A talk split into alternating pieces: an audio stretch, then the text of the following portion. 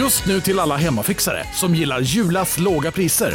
Ett borr och bitset i 70 delar för snurriga 249 kronor. Inget kan stoppa dig nu. Nu ska du få höra från butikscheferna i våra 200 varuhus i Norden. Samtidigt. Hej! Tack. Jo, för att med så många varuhus kan vi köpa kvalitetsvaror i jättevolymer. Det blir billigare så. Byggmax. Var smart. Handla billigt. Välkommen till Unionen. Hej! Eh, jo, jag ska ha lönesamtal och undrar om potten. Ja, om jag kan räkna med övertidsersättning för det är så stressigt på kontoret jag jobbar hemma på kvällarna så kan jag då be om större skärm från chefen för annars kanske jag säger upp mig själv. Och hur lång uppsägningstid har jag då? Okej, eh, vi börjar med lön. Jobbigt på jobbet. Som medlem i Unionen kan du alltid prata med våra rådgivare. Hej allihopa och välkomna till vår podcast Kulturbarnen. Kulturbarnen. 58 med mig Ida Thyrén, författare och journalist. Och mig Pontus de Wolf varm. Din nuvarande. Ja, det är egentligen allt jag är. Jag försöker bara få min hjärna att inte smälta. Men det går hyfsat bra. Ja, det är faktiskt, jag är ju i Halmstad just nu och det är också 32 grader varmt här. Och Ja. alla andra är på stranden men jag offrar mig för Kulturbarnen. Eller Ja. offrar, jag är ganska inte så förtjust i att vara på stranden ärligt talat så att jag är lika nöjd att sitta i ett litet svalt Mm. attfallshus. Så det känns bra. Men eh, har du, hur du, hanterar du sommaren hittills? Ehm, nej men det här har varit, alltså Gotland bjuder på som väldigt mycket blandad natur. Så man kan ju liksom alltid hitta någon liten strand eller en eh, liksom spricka i en rauk där man kan svalka sig lite, där det är lugnt. Mm, just Ehm, och så är det nästan aldrig helt vindstilla heller, vilket är skönt. Så man kan ju Just. alltid liksom eh, skydda sig. Men det är väl också därför man åker hit, för att inte skydda sig så mycket. För att det är varmt och gosigt här. Mm. Jag har Believe. haft det mysigt den här veckan. Jag har njutit av lite bra kultur på sistone. Åh jäklar! Mm. Finns den så här Eh, års? Jag vill höra Ja, allt. det tycker jag ändå. Jag har, bland annat har jag läst en bok. Den heter eh, Åttonde huset till åminnelse av en flicka. Mm. Åminnelse. Åminne, by the way, ligger utanför Värnamo. Det är en liten ort utanför Värnamo. Ja, Men det, är, det är ju ett, ett ord, alltså det är ju ett, till, till minne av en flicka. och på Eh, östra Gotland vid Slite. Ah, Även finns det åminne där också? Mm, precis, Ja, väldigt fint eh, ord. Ja. Eh, och skriven av Linda Segt, eh, Segtnan. Eh, ovanlig så här, det, det är en ovanlig eh, kombo ehm, Mm. av konsonanter. Ehm, jättebra bok. Hon är till vardags, hon är typ i min ålder. Hon är till vardags, ehm, hon skriver om historia. Hon gör bland annat stadsvandringar i historia. Ah. Och eh, den här boken, vad ska man säga, det är lite en hybrid mellan en, true crime, höll jag på att säga, och en historisk berättelse, också personlig berättelse. Mm. Eh, den är liksom skriven ja, självbiografiskt, hon är väldigt så här, alltså, man för, jag utgår bara för att det här är självbiografiskt, alltså det, är ingen, så här, det, det försöker inte vara någon roman, tror jag Nej, inte. nej. Jag, jag uppfattar inte det som en roman i alla fall.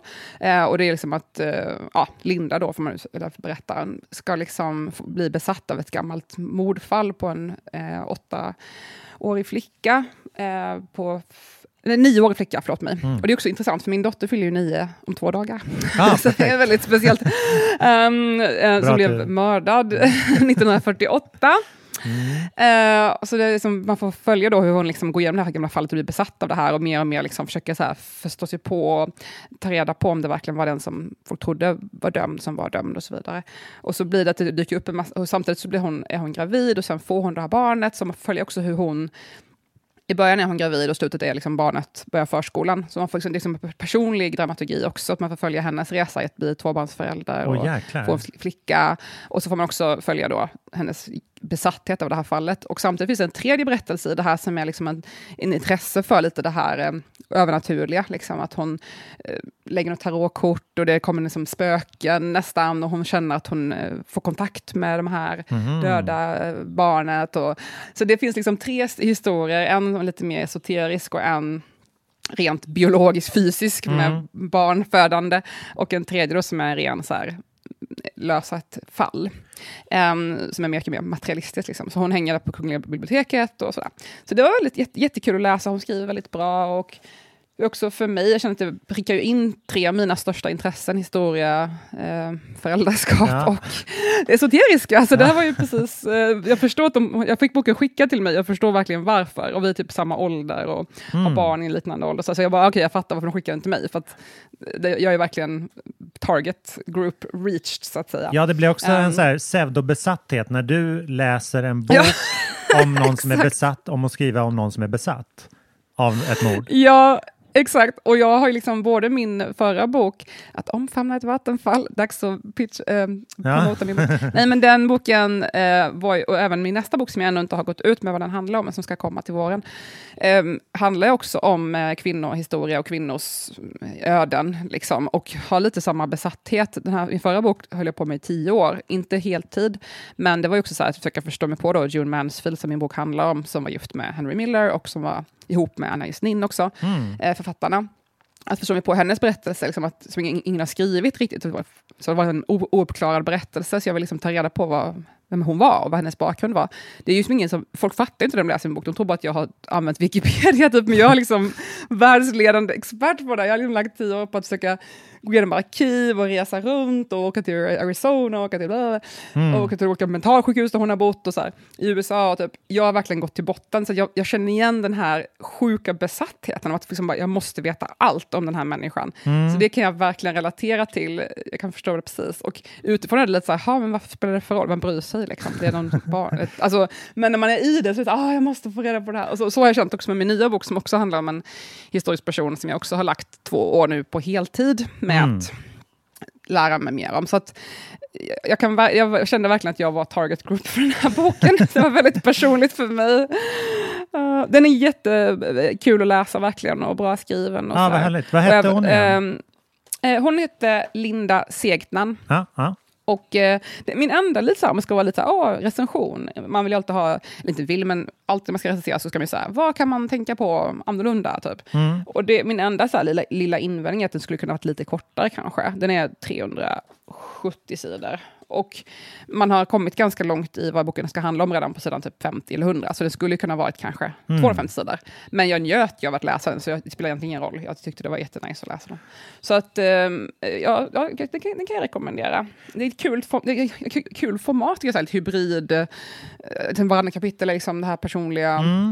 Så är ju min bok också, varannat kapitel personlig historia och mig personligen, och varannat är ju June, liksom. Och lite samma här, att hon liksom, varannat är liksom hon hur- som skriver boken då, och hennes barn och familj och graviditet och tankar. Och andra halvan liksom förföljer det här fallet som hon försöker reda ut. Så jag tycker om det här formatet, att liksom blanda tid och rum. Ja, vad roligt. Alltså sättet du reagerade på påminner mig lite om när, när det blev en sån här em, trend för tre, fyra år sedan kanske, att så här, teens reacting to, någonting de hör för första gången på YouTube. Eh, det fanns så här, teens reacting to Billie Eilish till exempel, när de hör det för första gången. Och sen, sen blev det en trend att så här, artister skulle göra en så här uh, vurpa på det så att det blev Billie Eilish react to teens react to Billie Eilish. Och självklart så gick det ännu längre så att det blev teens reacting to Billie Eilish reacting to teens reacting to Billie Eilish. Och även Linkin Park och sådana där. Så det kanske... Ja, det är lite samma energi här. Ja. Alltså, vem vet, hon kanske har läst min bok. Alltså, I don't know. Så. Ja, hon reagerar klart. på min bok, jag reagerar på hennes bok. Och sen så, ja, vem vet. Och så reagerar vi på den här döda barnet. Och, alltså, who knows? Ja. Det, är, det som är så fantastiskt med kultur är ju just det här att man liksom hela tiden, Mm. allting är ju en reaktion på någonting. Typ min, låt, min dotter skriver låtar, jag tycker de är väldigt bra. Alltså, Mm. Jag blir väldigt, väldigt här, imponerad av hennes um, låtar. Hon skriver på engelska också i och med att hon har bott i USA, så hon har ju väldigt, kan ju engelska bättre än vad jag kan. Liksom. Ah, Så ibland, ibland skriver hon låtar, hon bara, skrev en låt häromdagen, hon bara, men den här låten var lite inspirerad av eh, Klara Hammarström och även av, ehm, vad det nu var, kanske Billie Eilish, jag kommer inte ihåg. Vänta, nu kommer min mamma med kaffe här, så nu måste jag... Tack snälla. Jag fick en liten bricka här nu med ehm, kaffe och mjölk, en liten mjölksnipa oh och en kaka. Ja, du har med dig hovet, liksom, vart du än, Ja, precis. ja, precis. Min mamma i varje hamn.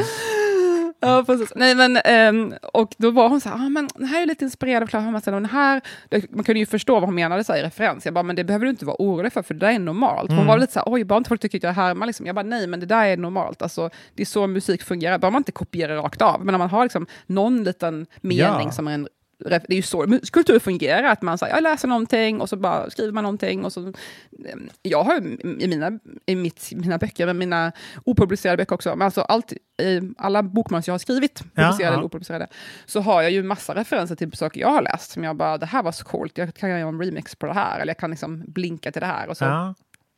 Um, och ibland läser jag någon dikt. Jag, läser mycket, jag använder mycket poesi för, som inspiration. Jag har faktiskt tänkt göra det nu som att gå ner till dikt... Um, poesi... Um, det finns ju på Stadsbiblioteket en liten avdelning bara med poesi. Mm. Alltså mellan rotundan, alltså det stora runda rummet, mm. som är mm. stora biblioteket i Stockholm. Så finns det som ett litet mellanrum där innan nästa sal, så att säga. Och där är all poesi samlad. Och jag tänkte sätta mig där någon dag och bara plöja typ diktsamlingar för jag tycker det är så inspirerande, man kan liksom få inspiration på hur man använder ord och ja. rytm och sådär. Ja, men det är ett sätt att verkligen så här, så här, mata in det som ingrediens i sin eget Exakt. uttryck. Så jag försöker läsa det löpande, ibland blir man så bara kastar jag mig i, bara så här, i havet och bara okej, okay, mm. bring it, rör om mitt språk. uh, så då blir det också att man, så det är ju alltid, man inte härmas liksom och försöker sno. Jag menar, lite så, sno, mm. lite snor man ju alltid. Det är ju så kultur fungerar, att vi reagerar på varandra. Ja, det var lite min uh, bok. Uh, ja. Mm.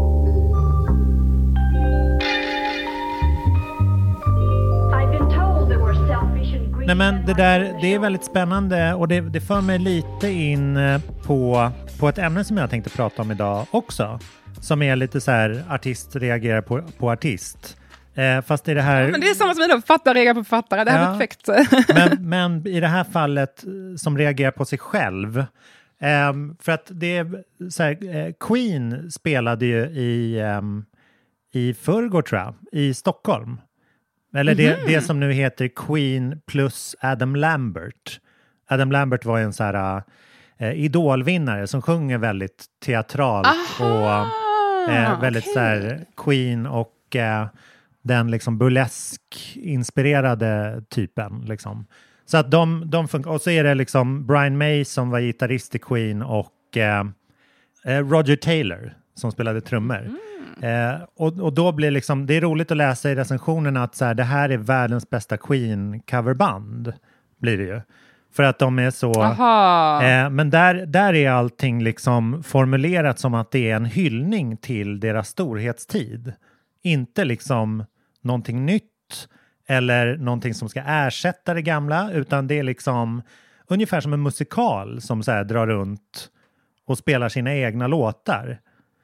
Fast det är alltså Queen, bara att det är en person till? Ja, precis. För att Aha. Freddie Mercury mm. gick ju bort för just, 30 år sedan. Alltså, han sjunger ju istället för... Ah, nu ah, jag. Mm. Ja, Um, och, och då har det ju liksom, de hade ju aldrig tänkt sig att de skulle liksom leva så här länge. Så nu börjar de bli en, en replik och en kommentar på sin egen karriär och sitt eget uttryck. Och ingenstans är det tydligare än eh, i en ny form av nummer som de kör som jag sett återkomma lite då och då när de, när de, när de spelar låten med Freddie Mercury på videoskärm.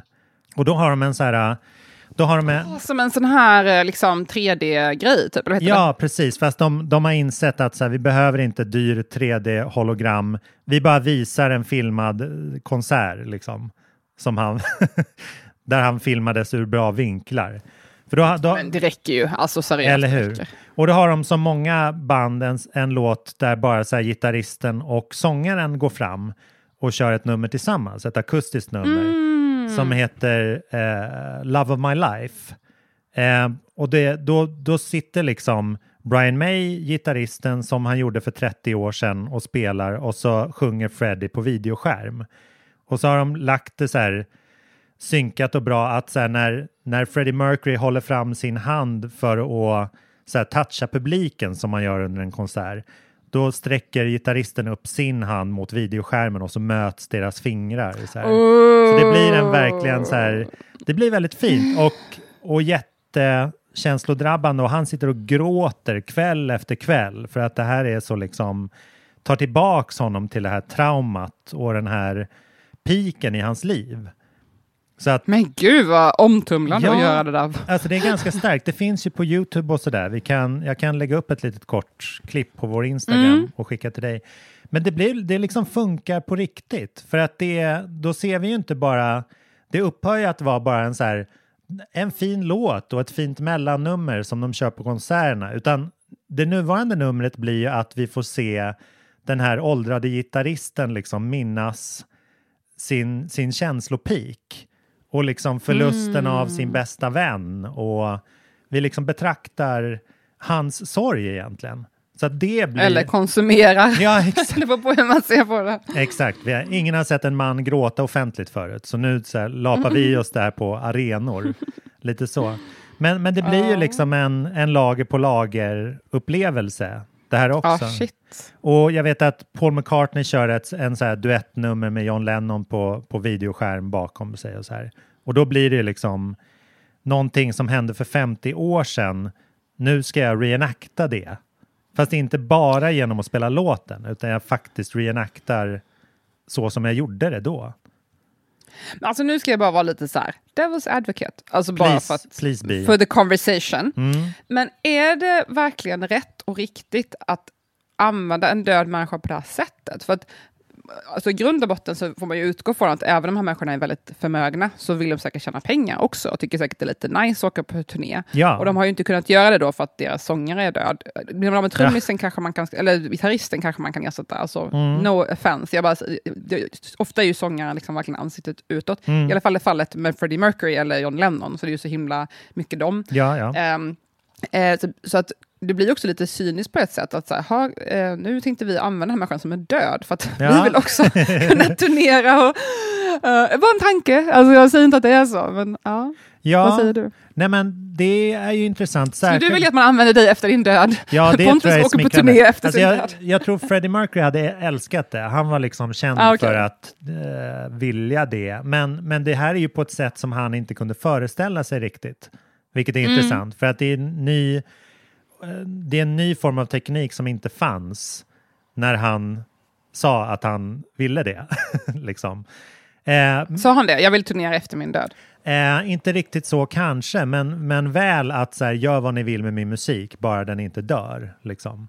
Få, få min musik att fortsätta leva. Han var ju, I hans fall, han var ju väldigt medveten om sin död eftersom han liksom blev sjukare och sjukare i aids. Um, men medan någon som, som liksom Det dör... svårare för John Lennon typ, att Mycket bara, svårare. medan Ja, han precis. faller till marken bara, gör vad du vill med musik. Det kanske inte var aktuellt Ja, just då. nej. Fråga Yoko, var det så han sa? Nej, förlåt. Too soon. Eh, men eh, ja, nej, men så det finns ju inget som, till exempel kan ju Adam Lambert om tio år turnera med Adam Lambert plus Queen plus Freddie Mercury eh, då och liksom köra, köra Brian May och Roger Taylor på videoskärm som tittar på en videoskärm på det här sättet kan... För det, det finns ju någon så här fråga, inom, särskilt inom rock'n'roll, att så här, hur ska det här fortsätta vara en industri? För att de, de som var verksamma liksom kom upp 50, 60, 70-talet hade inte en tanke på att det skulle leva så här länge. Liksom deras genre och deras musik, utan att man så här 30, det var liksom en uråldrig ålder och sen la man av bara. Men sen Ja. så liksom fortsatte de och fortsatte och fortsatte att leva och nu eh, liksom vet man ju inte hur man ska liksom pro- fortsätta profitera efter sin död i princip. Det- Rock and roll never dies, Pontus. Nej, sannerligen, sannerligen, sannerligen. blir du sugen? Skulle du gå på en konsert med hälften video? Liksom? Ja, Jag, vet, jag, jag, jag tänker, jag funderar. Ja, ja. Ehm, det är svårt att bli förvånad. Liksom. Det, fin- det känns som att det finns ju redan materialet färdigt. Det Ja. är som att kolla på en YouTube. Liksom. Alltså, ja fast det verkligen. kostar så här 900 spänn. Men jag tänker i våran tid av så mycket fragmentisering, om man sitter hemma med sina telefoner eller dator, alltså vi är så separerade i våra kulturupplevelser. Mm. Medan förr i tiden gick man på operan, kanske inte för att man ville gå på opera, utan för att man ville hänga med sina kompisar. Ja, just det. Ehm, det var ju ett socialt ställe till exempel. Ehm, och jag tänker idag har vi ju inte så, man kanske man går på klubb typ, men det är ju inte aktuellt kanske efter, ja, för de flesta efter 30 i alla fall och sådär. Nej, nej. Så jag tänker att det finns också ett, en längtan efter de här gemensamma kulturupplevelserna. Det har vi pratat mycket om i podden förut, så det är ju ingenting som är nytt. Men eh, att gå på konsert, jag tycker också det är mycket det handlar om faktiskt. Om att bara säga, ah, nu kommer jag träffa massa människor som tycker om samma sak som jag. Ja, Det finns ju något med det som är väldigt trevligt. Att så här, åh, här är det typ 500 pers som jag älskar all, samma smala band som mig. ja. Jag tänkte det var på, på Big Thief, till exempel nu i juni. Um, och det, var ändå, det är ändå hyfsat smalt, fast ändå, det är inget litet band, men det är ändå så här indie liksom. Ja, Och då var det ändå fullproppat i Philadelphia-kyrkan i Stockholm och det var säkert, jag vet inte, några tusen personer där. Ja. Och det var ändå en härlig känsla att alla här tycker om det här bandet och då har jag ändå känslan att alla här är förmodligen rätt schyssta personer. Det, det är ändå min, det är ändå min, eh, det är min tanke och jag står för det. Eh, då är det ändå lite trevligt att vara i samma rum och så här tillsammans uppleva det där. Alltså, så det kanske också är så här, vad, hur mycket är det egentligen, hur mycket såg jag egentligen av sångerskan och bandet? Ja, jag såg att hon var skitgrym och att hon bytte gitarr flera gånger. Jag blev väldigt imponerad och fattade mycket mer än när jag bara hör musiken, hur duktig hon är. Alltså, Adrienne Lenker som sjunger och spelar gitarr. Jag, jag insåg mycket att hon är verkligen en begåvad musiker, inte bara en, en röst som man hör på inspelningarna. nej. Eh, det fick jag ut av att gå och se det live. Men det var ju inte som att eh, själva spelningen, så, alltså, det kunde jag ju kollat på YouTube. Så egentligen, vad är skillnaden? Eller om man går på en arenakonsert där man ser så en millimeter figur någonstans Ja, ja. Vad är egentligen skillnaden mellan det och att kolla på en YouTube-inspelning, Freddie Mercury? I don't know. Nej, det där är väldigt svårt. Det är, vad jag menar? det är mer och mer som att man går på ett museum. Alltså att man ser en, en fast form liksom.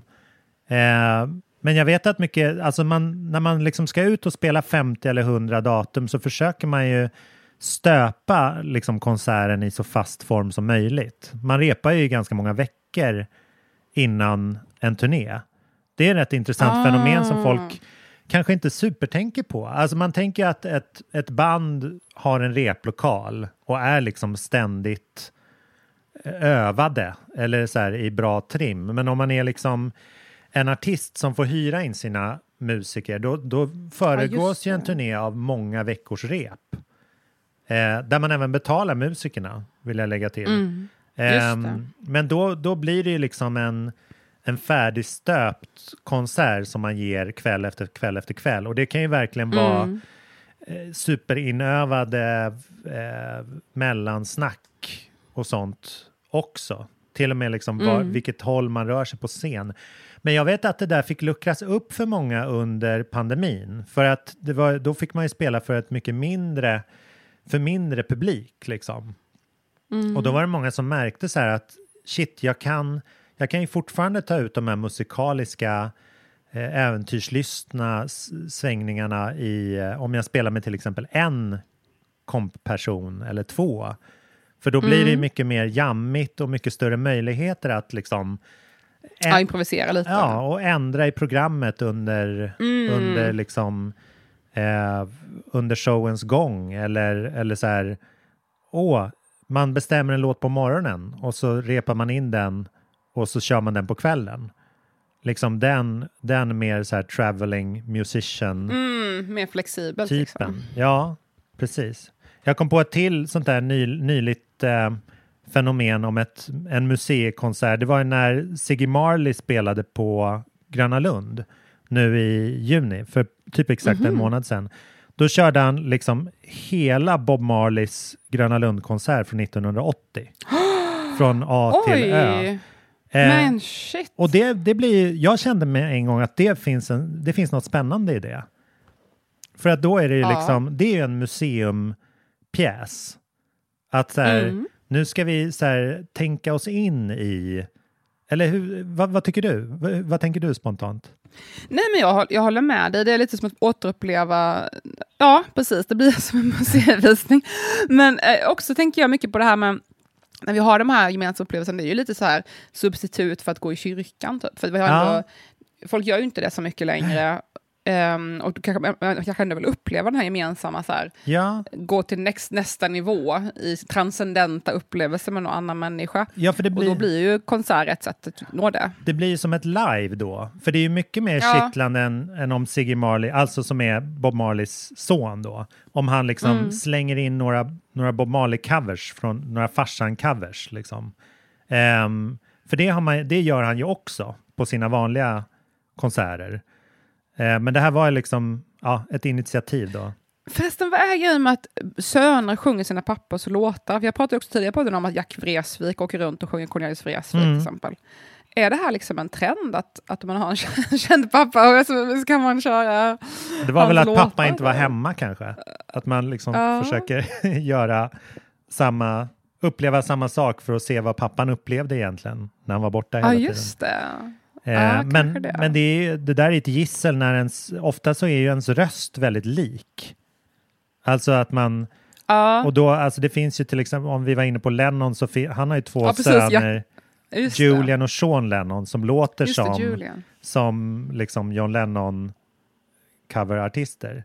Det är alltså. jättehemskt för deras öden att de råkar också vara bra på musik. För att de kommer ju liksom för alltid lyssnas på som liksom kopian eller något. Ja. Eller är det för elakt? I don't know. Jag vet inte. Alltså, en liten bisats i det här bara. Jag den grej som jag tycker är väldigt fascinerande är ju hur mycket tid människor, många efterlevande lägger på sina föräldrars eh, verk. Mm. Till exempel hörde jag eh, nyligen att, eh, vad heter han som skrev eh, Walden, eh, Thoreau, Mm. amerikanska författaren, så här, jag, när jag pluggade, när jag var utbytesstudent i Wyoming, när jag var 16, Ja, ja. eh, ett år, då läste jag ju high school i USA. Och då var det sån grej man läste i high school, var så här, Walden, typ. Så det, det, är, det är såna grejer som man läser liksom, i skolan. ja han, han Eh, ju- bor vid en sjö i ett år. Ja, han uppsäger sig från sig i samhället och liksom vill, Mm. vill bo. Ja. Eh, och tydligen fick jag läsa nyligen att det var hans, att, var det hans dotter eller hans syster, ja, nu får kolla, ehm, som liksom fick det här att hända, typ. Som fick liksom hans böcker publiceras och så fick honom att så här, bli Ah. känd. Och, hade det inte varit för henne så hade förmodligen böckerna kanske inte ens nått världen. Liksom. Nej, Och jag tycker det är så intressant. Man hör ju ofta om det här. Vi pratade om den podden för länge sedan tror jag. Typ. Var det inte Tolkien eller, eller Dickens eller sånt som också hade så här, barn som hela tiden får... Liksom, vi pratade om det här för, tror jag, förra sommaren, att så här, som hela tiden måste jobba med att föra ut sina föräldrars gärning i världen. Att det är också ett, ett skapande i sig. Ja, Christopher Eh, och jag på det Tolkien mycket- har liksom släppt hur många böcker som helst efter liksom J.R.R. Tolkiens död som bara är baserat på hans texter. Det är alltså inte Christopher Tolkien som har skrivit utan bara liksom Men de är liksom använda av... katalogiserat och sådär. Ja, det är liksom en intressant grej. Jag har också tänkt på det nu med min nya bok, som jag ännu inte har berättat vad den handlar om. Men Mm. det finns också människor i den världen, kring den här personen jag skriver om, som också har, så här- man kan verkligen känna att de har lagt så mycket av sitt liv Ja. på den här personen. Och det, är liksom, det blir som meta, apropå det här Ja, vi pratade om tidigare, så att man, man ger sitt liv till någon annans konstgärning på något sätt. Och så är det lite med forskare generellt, alltså många forskare som blir besatta av någon, eller som den här boken jag läste precis, att man, man liksom lägger så mycket, eller som en egen bok, att man lägger så mycket tid på en annan människas liv. ja. Så det är väldigt speciellt det här. Nej, och sen, och jag vet att sonen till Bach skrev ner alla Bach-fugor och sånt där. Så att det är därför vi har kvar dem. För att, Är det ja, eh, jag känner också att det är väldigt bekvämt. Jag som uppfostrar en son, det är skönt att tänka på honom som en liten assistent. Det är liksom det optimala kulturbarnet. Som liksom, du kan göra mina grejer sen. När folk äntligen börjar fatta min storhet, då, då kan din son Ja, du kan ärva berätta det. för världen. Men säg att fast det då var kan jag. Han, då kan han föra ut budskapet när Ja. folk vaknar upp. Ja, men verkligen. Ja. Jag har faktiskt gjort en sån där lajvar-grej själv nyligen, som jag kanske har nämnt, men inte... Hej, Synoptik här. Visste du att solens UV-strålar kan vara skadliga och åldra dina ögon i förtid? Kom in till oss så hjälper vi dig att hitta rätt solglasögon som skyddar dina ögon. Välkommen till Synoptik. Just nu till alla hemmafixare som gillar Julas låga priser. Ett borr och bitset i 70 delar för snurriga 249 kronor. Inget kan stoppa dig nu. Ja, Hallå? Pizzeria Grandiosa? Jag vill ha en Grandiosa capriciosa och en pepperoni. haha, något mer? Med kaffefilter. Ja, Okej, ses samma. Grandiosa, hela Sveriges hempizza. Den med mycket på. fullskaligt. När jag var i London i, eh, i vintras så var det så här 50 år sedan Beatles gjorde sin sista konsert på ett hustak. Eh, på Savile Row där de eh, ägde ett, ett hus. Ehm, och det, det, är deras, det är den som det har kommit ut dokumentärer om nu och sådär. Och då, precis innan jag åkte så släppte de den här konserten i sin helhet. För att det var 50 år sedan på dagen. Och då gick jag dit och liksom till den gatan och lyssnade på den i lurarna. Och då, Upp, Eftersom man inte kunde se dem på taket då för 50 år sedan så var ju min upplevelse liksom exakt likadan som deras, bara att det hände liksom runt hörnet. Wow. Det var en väldigt sån, alltså såna, om man kan knäcka en sån så safari, vad heter det, en resebyrå som, som gör sådana safaris, att man så upplever saker som händer bara precis runt hörnet.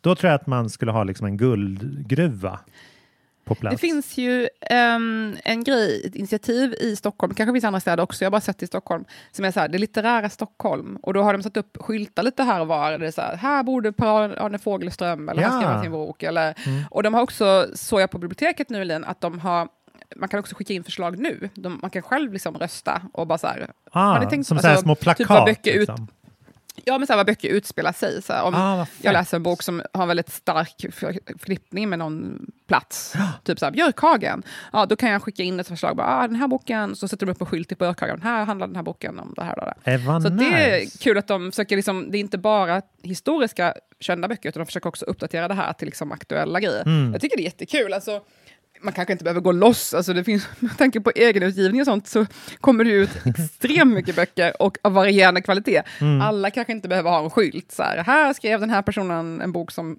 20 personer har läst. Det kanske inte är relevant så, men det blir kanske lite inflation på det, men jag tycker ändå om att det är ganska många sådana skyltar. Alltså, jag, ja, hellre många än få. Hellre många än bara så här, Elin Wägner, man bara okej. Okay det är mycket roligare att det liksom också är lite otippade namn. Så det, det, tycker jag är en kul grej. Ja, men det där ska ju upp i Abrahamsberg. Liksom, här utspelar sig Låt den rätte komma in. Men, och det, det, görs, ja. det gjordes ju även så här, vet jag som jobbade på Pocket Shop at the time, det gjordes ju så här Millennium eh, Safari, guidade Millennium turer i Stockholm för sådär Just det! jag tror det fortfarande görs faktiskt. Jag ja, tycker jag har sett ibland folk gå runt. Ja. ja. Man ska liksom, ja, går de där, here lived Lisbeth Salander. Up there was the torture. ja, grejen jag har faktiskt tänkt på det här, men jag, jag kan inte berätta mer nu. Men jag, det här oh. finns i, har funnits i mina tankar ganska länge nu. Perfekt. Så jag, kan, jag ska inte berätta mer nu, men det här är, så ingen tror att jag fick idén nu, för det här, den har funnits länge. Ja. Men uh, jag ska inte avslöja mer. Um,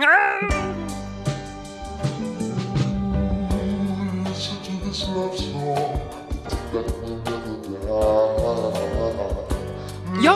en annan grej som jag har eh, upplevt, oh, kulturell upplevelse jag har haft. Men jag har kollat på en serie i sommar som heter Irma Vep.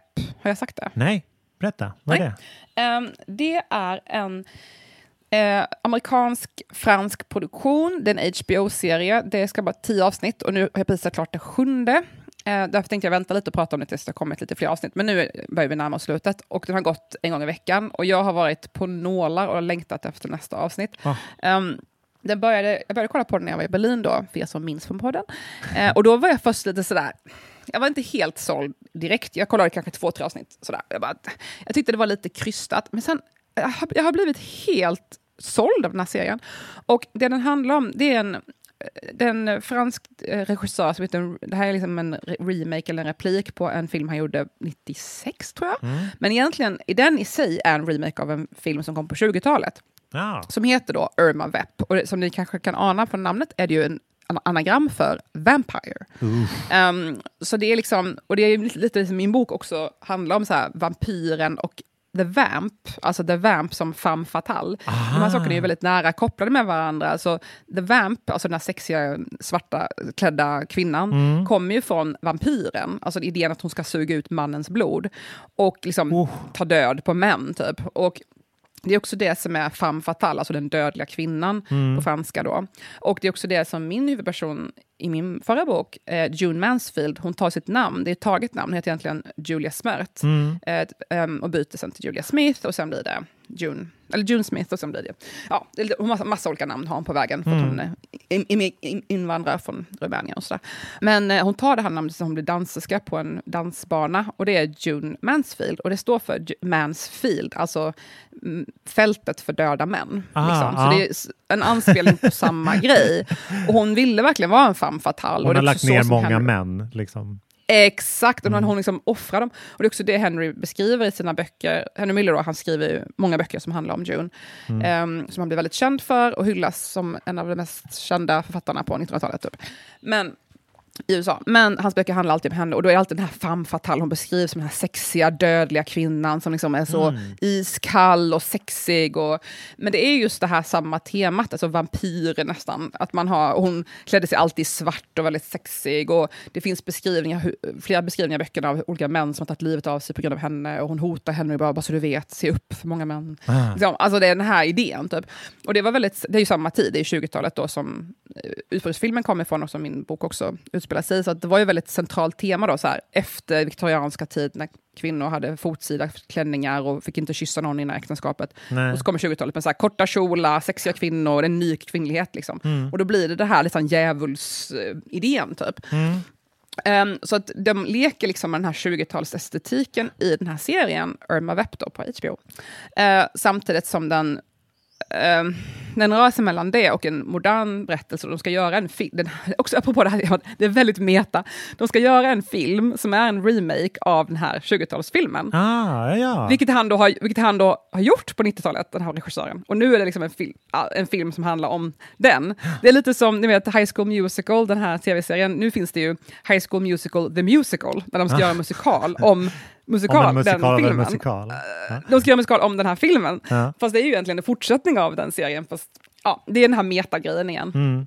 Ehm, så att i den här serien så får man följa en filminspelning där liksom allting går snett, eller inte snett, men där man får liksom mycket väv samman liksom vad som händer i filmen och i verkligheten. Ja. Och huvudrollen spelas av Alicia Vikander, Mm. och svenska skådespelerskan. Och det, alltså jag, jag, först var jag lite skeptisk till hennes... Så här, hon är en jätteduktig skådespelerska, men hon är liksom lite så här... Jag vet inte om det har att göra med att hon pratar amerikanska, men hon inte är amerikan. Liksom, att hon Mm. kan vara lite så här, liksom, åh, lite så här, lite, så här liksom, lite Mm. medveten på något sätt. Eh, lite teatralisk. Men sen, nu har jag börjat gilla det jättemycket. Alltså först var jag lite så här, hmm, för allting är lite uppskruvat och teatraliskt i serien. Men nu har jag börjat verkligen komma in i det och um, uppskatta att allt är lite så här eh, på gränsen till för mycket. Typ. Ja, ja. För det, det är väldigt sällan man ser en tv-serie nu, eller film, som ändå har en konstnärlig vision. Oh ja. Mycket är ju så himla kommersiellt och det är ja, algoritmer hit och dit och sådär. Så Mm. det här, finns, det här är också producerat av amerikanska filmbolaget eh, A24 som har gjort sig kända som så lite coolare filmbolag som gör lite så edgy filmer och serier som Mm. har lite konstnärliga ambitioner och anses vara lite coolt. Liksom. Just det. För det finns ju typ inga filmproducenter längre som är det, utan allting är ju bara tjäna pengar eller Eller, Netflix, eller så är de, eh, jobbar de på. Netflix. Liksom. Ja. Eller till tv. Och det, det, och det här sista avsnittet som jag lyssnar på nu, då, säsong sju, Mm. så är det en rant um, med en av uh, huvudrollerna. De har tagit in en jätterolig tysk skådespelare som är helt som spelar då en tysk skådespelare och han är beroende av meth bland annat och ehm, helt eh, over the top. Och det, det finns en, en, en scen i den här senaste avsnittet som jag tycker är så himla bra. Kan jag spela upp ett litet klipp? Ah, gör det. The industry has taken over cinema. Lawyers, big data, franchises, platforms, you name it. But indie films, they are no better. They preach until you are sick of them. Cinema was for bad guys and bad girls. Like Musidora, like rock and roll used to be. Och han säger just det här, cinema used to be for the bad guys and the bad girls, like rock and roll used to be. Ah. Och han, han liksom står för den här längtan tillbaka till eh, filmen som ett så subversivt medium. Och jag skulle säga att hela den här serien är egentligen en hyllning till filmen som konstnärligt och subversivt medium. Och det är återkommande ämne liksom i deras konversationer. Så här, Alicia Vikander spelar jättekänd skådespelerska, så också så här, Mm, mm. hon spelar liksom, och hon har assistent som drömmer om att bli regissör själv och är väldigt så här, filmnördig. Och hon pratar jättemycket om filmteori och sådär, så de får in liksom, de här tankarna genom henne. Mm. Ehm, och då är det mycket det här, liksom, när film, hur film och tv kan vara lite edgy. Ja. Vad hände med den här edgy grejen? Och det kan jag, åh, vad jag blir vad befriande det är att se det tycker jag, för att det kan jag verkligen sakna. Det känns som att så, så mycket film idag, det är, ja, men som vi pratade om tidigare på den, det är så här, Matrix 17 Mm. liksom. Eh, det finns inte så mycket utrymme för de här mellan, ändå bra filmerna, som ändå är liksom bra, Ja. inte så superlåg budget, men som ändå har lite edge och lite våga testa lite utforska lite grann. Så att, eh, det känns som att all den kulturen i den mellan, mellanprisgruppen, så att säga. Samma i litteratur och musik också. Det är svårt att hålla den här, antingen blir man, som vi pratade om tidigare på den, så här, jättestor och sellout. Ja. Eller så är man pytteliten och ingen vet att man finns. Men det, man vill ju ha mer i den här mellangruppen som ändå har integritet och lite kaxighet fast ändå har kvalitet. Ja, definitivt. Så Irma Vep på HBO kan jag tipsa om. Gud vad härligt, den vill jag se. Behövde det.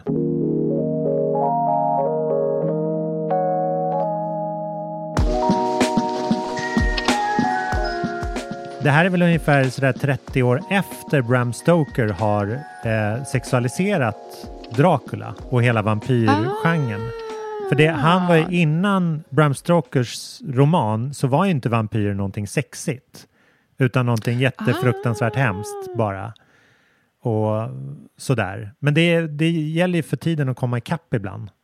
Ja, det, har du nog rätt i. Alltså, att det var, för att när första stumfilmerna kom så var det ju jättemycket det här temat just. Ja. Vampyrer och ja, men så här, lite de här farliga.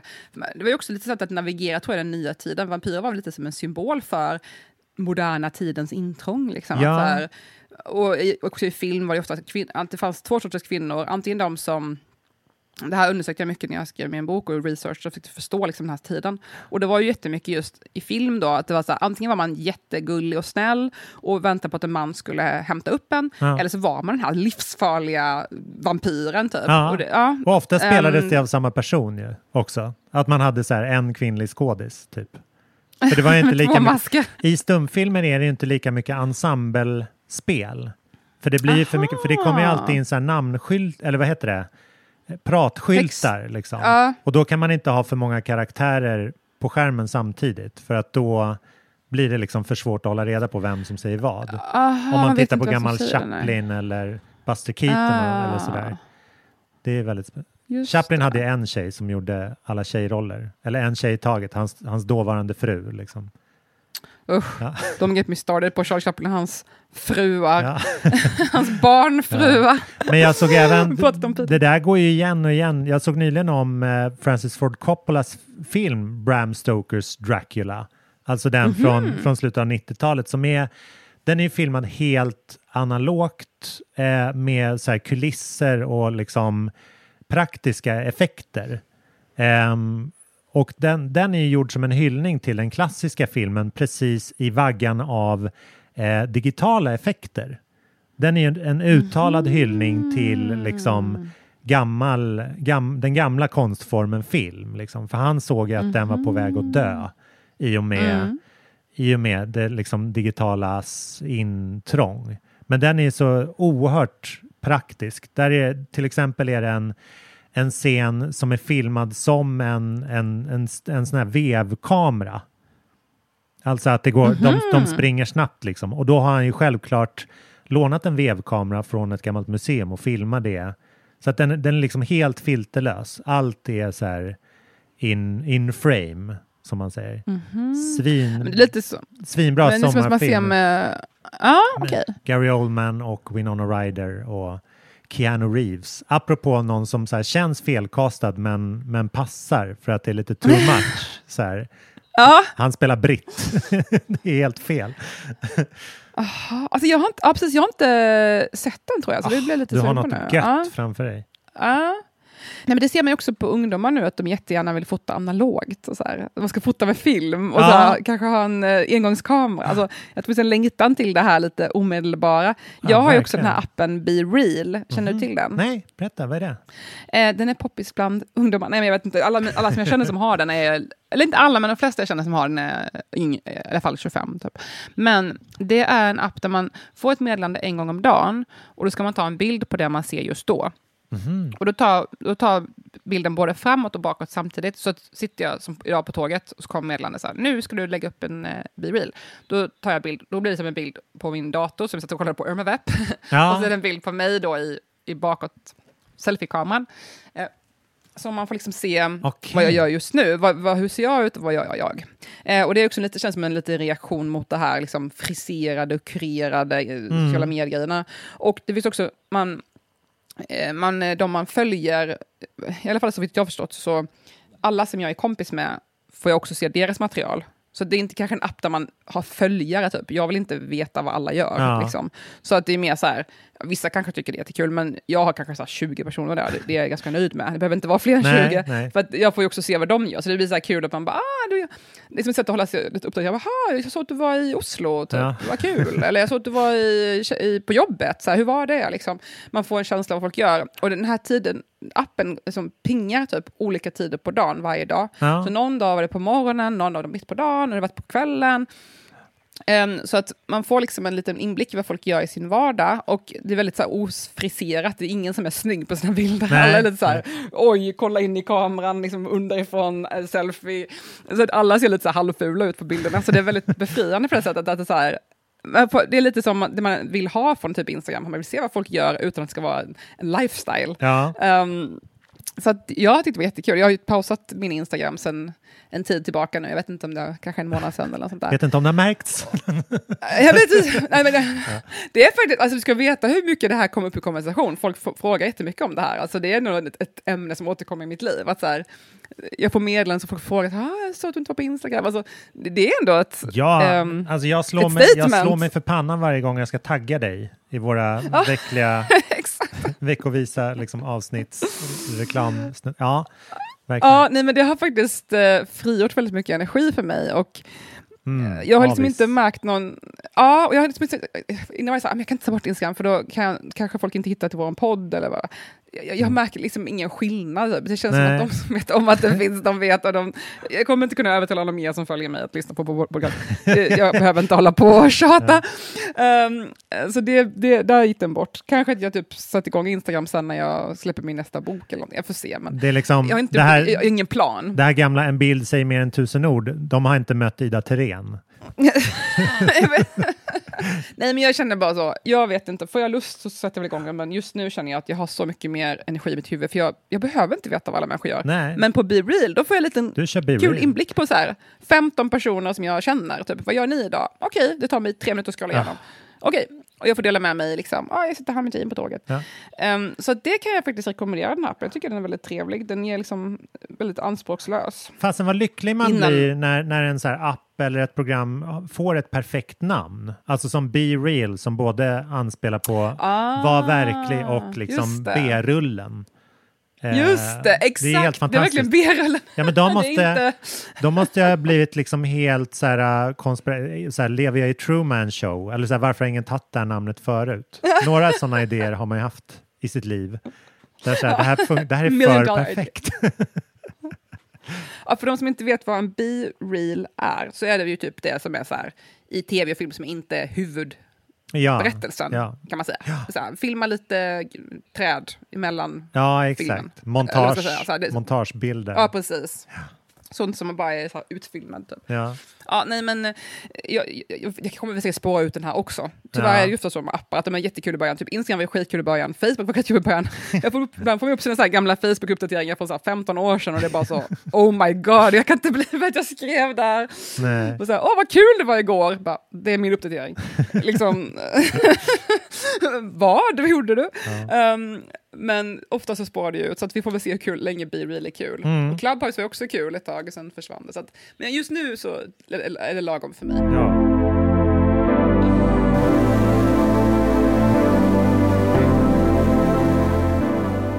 Eh, Jag har faktiskt ett, ett favoritkonstverk när det gäller så här meta och gå, gå liksom lager bakom lager och sådär. Eh, Jag vet inte om du känner till den, ett Pic- Picasso-verk eh, från eh, typ 1957 eh, som, som baserar sig på Las Meninas. Eh, nu, nu berättar jag bak, baklänges, men det fanns en spansk stor konstnärlig mästare som heter Velázquez på Ja, just det. 1600-talet som liksom målar väl, väldigt så här verkligt i citationstecken. Eller alltså han, han målade väldigt bra. Figurativt. Ja, precis. Eh, och han gjorde en, en klassisk tavla 1656 som heter Las Meninas som betyder brudtärnorna. Eh, liksom, de, de runt omkring en, ett giftermål, ungefär vagt så. Eh, och då är det en, eh, då är det liksom en tavla av när han målar av systrarna i ett eh, stundande bröllop. Så han målar av Mm. bruden och systrarna till bruden. Eh, och i bakgrunden så, så syns pappan som går ut genom en dörr så här, och tittar på så här, ja det ser bra ut det där. Jag ger mitt godkännande. Och så har Velasquez även målat in sig själv bakom en duk som att han så här står och målar det här porträttet samtidigt. Ah. Så det, jag kan lägga upp det här på Instagram. Det är en Mm. väl, väldigt så här, uh, elaborate scen. Um, uh, Maids of Honor heter det på engelska. Och Mm. det här är ett, ett enormt fint verk i sig, men 1957 alltså så gick Pablo Picasso bananas på det här verket och hela augusti till december så gjorde han bara studier på det här verket. Alltså han målade av verket. Ehm, hela 58 gånger målade han av den här Så- tavlan. Eh, liksom låste in sig och bara måla av eh, tillsammans. Alltså han fick ju tillgång till originalet och bara stod och måla och måla och måla. Ehm, 45 av de här 58 verken är liksom hela motivet, hela ursprungstavlan. Men han gör det från 45 olika perspektiv. Alltså och, Ah. och så här, psykologiska tillstånd. Så att vid ett tillfälle så målar han utifrån Velázquez själv och då tar han konstnären upp halva bilden liksom. Och vid något tillfälle så tar han så målar han utifrån en hund som syns i tavlan och eh, ur en annan så, så tar han ur pappans perspektiv och då är en av döttrarna borta för att så här, han, är, han vill inte att en av dem ska finnas och så här och han går in i liksom han går in i stolthet och målar utifrån det och skuld och skam och lycka och så här.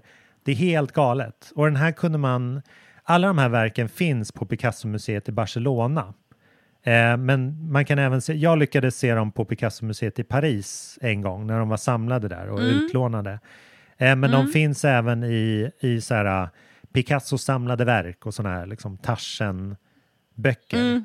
Eh, men det var verkligen ett så här, uh, en, en grej som så här, konstnärer gör, att de liksom forskar i annan konst. Att Ja. han liksom försökte visa så här, vad hände under, under beställningen av den här tavlan? För att det är ju de här gamla tavlorna som liksom sägs så här, avbilda en scen, de är ju ofta beställningsverk på att så här, framställ det på, på ett visst sätt. Alltså så här, jag ska se kunglig ut eller Mm. min rival ska se sopig ut eller det ska se sorgset ut. Att man vill liksom eh, porträttera på att man, man vill påverka. Det blir som propaganda helt enkelt.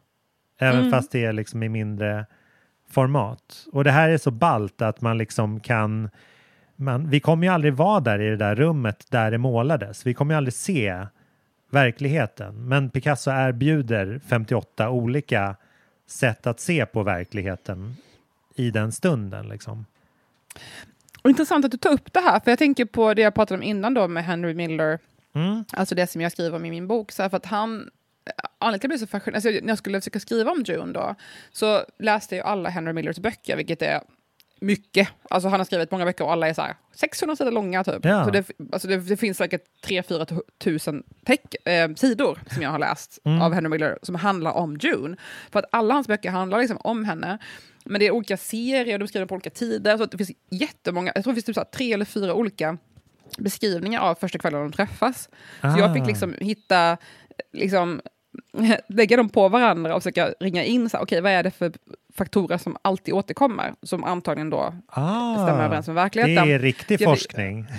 Ja, jag fick liksom sitta och jämföra, jag bara ah, okej, men han nämner alltid det här turbinröret, eller den här fläkten, ja men då får vi utgå från att den finns. Liksom. Ah, ja. Eh, och så fick jag pussla ihop så här, någon detalj här, någon detalj där. Så att han, ja, han fortsätter beskriva den här kvällen för det är så himla kraftfullt för honom. Ehm, så att det är också lite samma sak där som du säger, man, får liksom, man ser den här upprepningen och så får man hitta i upprepningen vad är liksom den kärnan. Ja.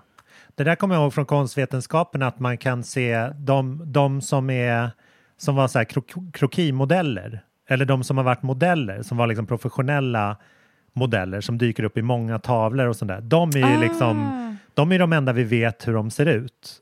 Eller de, det är de vi vet mest om. Det behöver liksom inte vara de, de egentligen kända personerna. Så att det, det där är skitspännande. Man kan se då vad, vad är det som är, men vad är självaste kärnan, vad är liksom det oundvikliga i Ja, den här precis. personen eller det här motivet. Um, ja. Vad är det alla, vad är det alla säger först när de liksom ska beskriva Ronja Rövardotter eller någonting? Just det. Ja, det- Mm. Hon skriker på våren. Hennes mamma är fin. Hon har rufsigt hår. Ja. Det här blir ju ett härligt avsnitt om lager på lager i ett, vä- i ett väder där man helst inte vill ha några lager alls. Um, så det blir speciellt. Um, tack så mycket för att ni har lyssnat på vår podcast. Vi blir så glada för att ni tipsar om oss till era vänner och gör en recension till exempel. Eller så här, lägg in stjärnor, Spotify, App Store, om man nu vad är det nu, iTunes. Ja, men det är så det underbart. jättemycket för oss. Som ni vet, alltså när man går in på en sån där podd- poddapp så vet man knappt vad man ska göra. Men så fort ni ger en stjärna eller en recension så kommer eh, iTunes eller Spotify tipsa någon annan om så här, ja du kanske gillar det här också eftersom du lyssnade på det här. Så det är jättehjälpfullt. Annars vet ju inte algoritmerna Ja. vad de ska göra överhuvudtaget och då lämnar de en oftast därhän. Nej, Vi blir jättetacksamma för ett litet tryck, knapptryck. Ja. Eh, och såklart blir vi också jätteglada om ni tar del av våra skapelser i världen, böcker och låtar och så vidare. Och följ till exempel, jag kan tipsa om Spotify, Pontus musiklistor där. Ja. Både hans egna musik men även hans listor som han har kurerat. Det är jättemånga, mycket bra musik som är ny och aktuell om man vill få lite musiktips på sommaren. Just det, The Color Eh, Red. Color Red. Mm. The Sound of the Twenties, eller vad jag kallar den. Den är väldigt bra. Ja. Mm. Jag älskar allt. Så vi blir jätteglada att ni lyssnar. Tack för oss, vi hörs nästa vecka. Ja, det gör vi. Ni har det fint i värmen. Fenomenalt. Hej då! Hej då!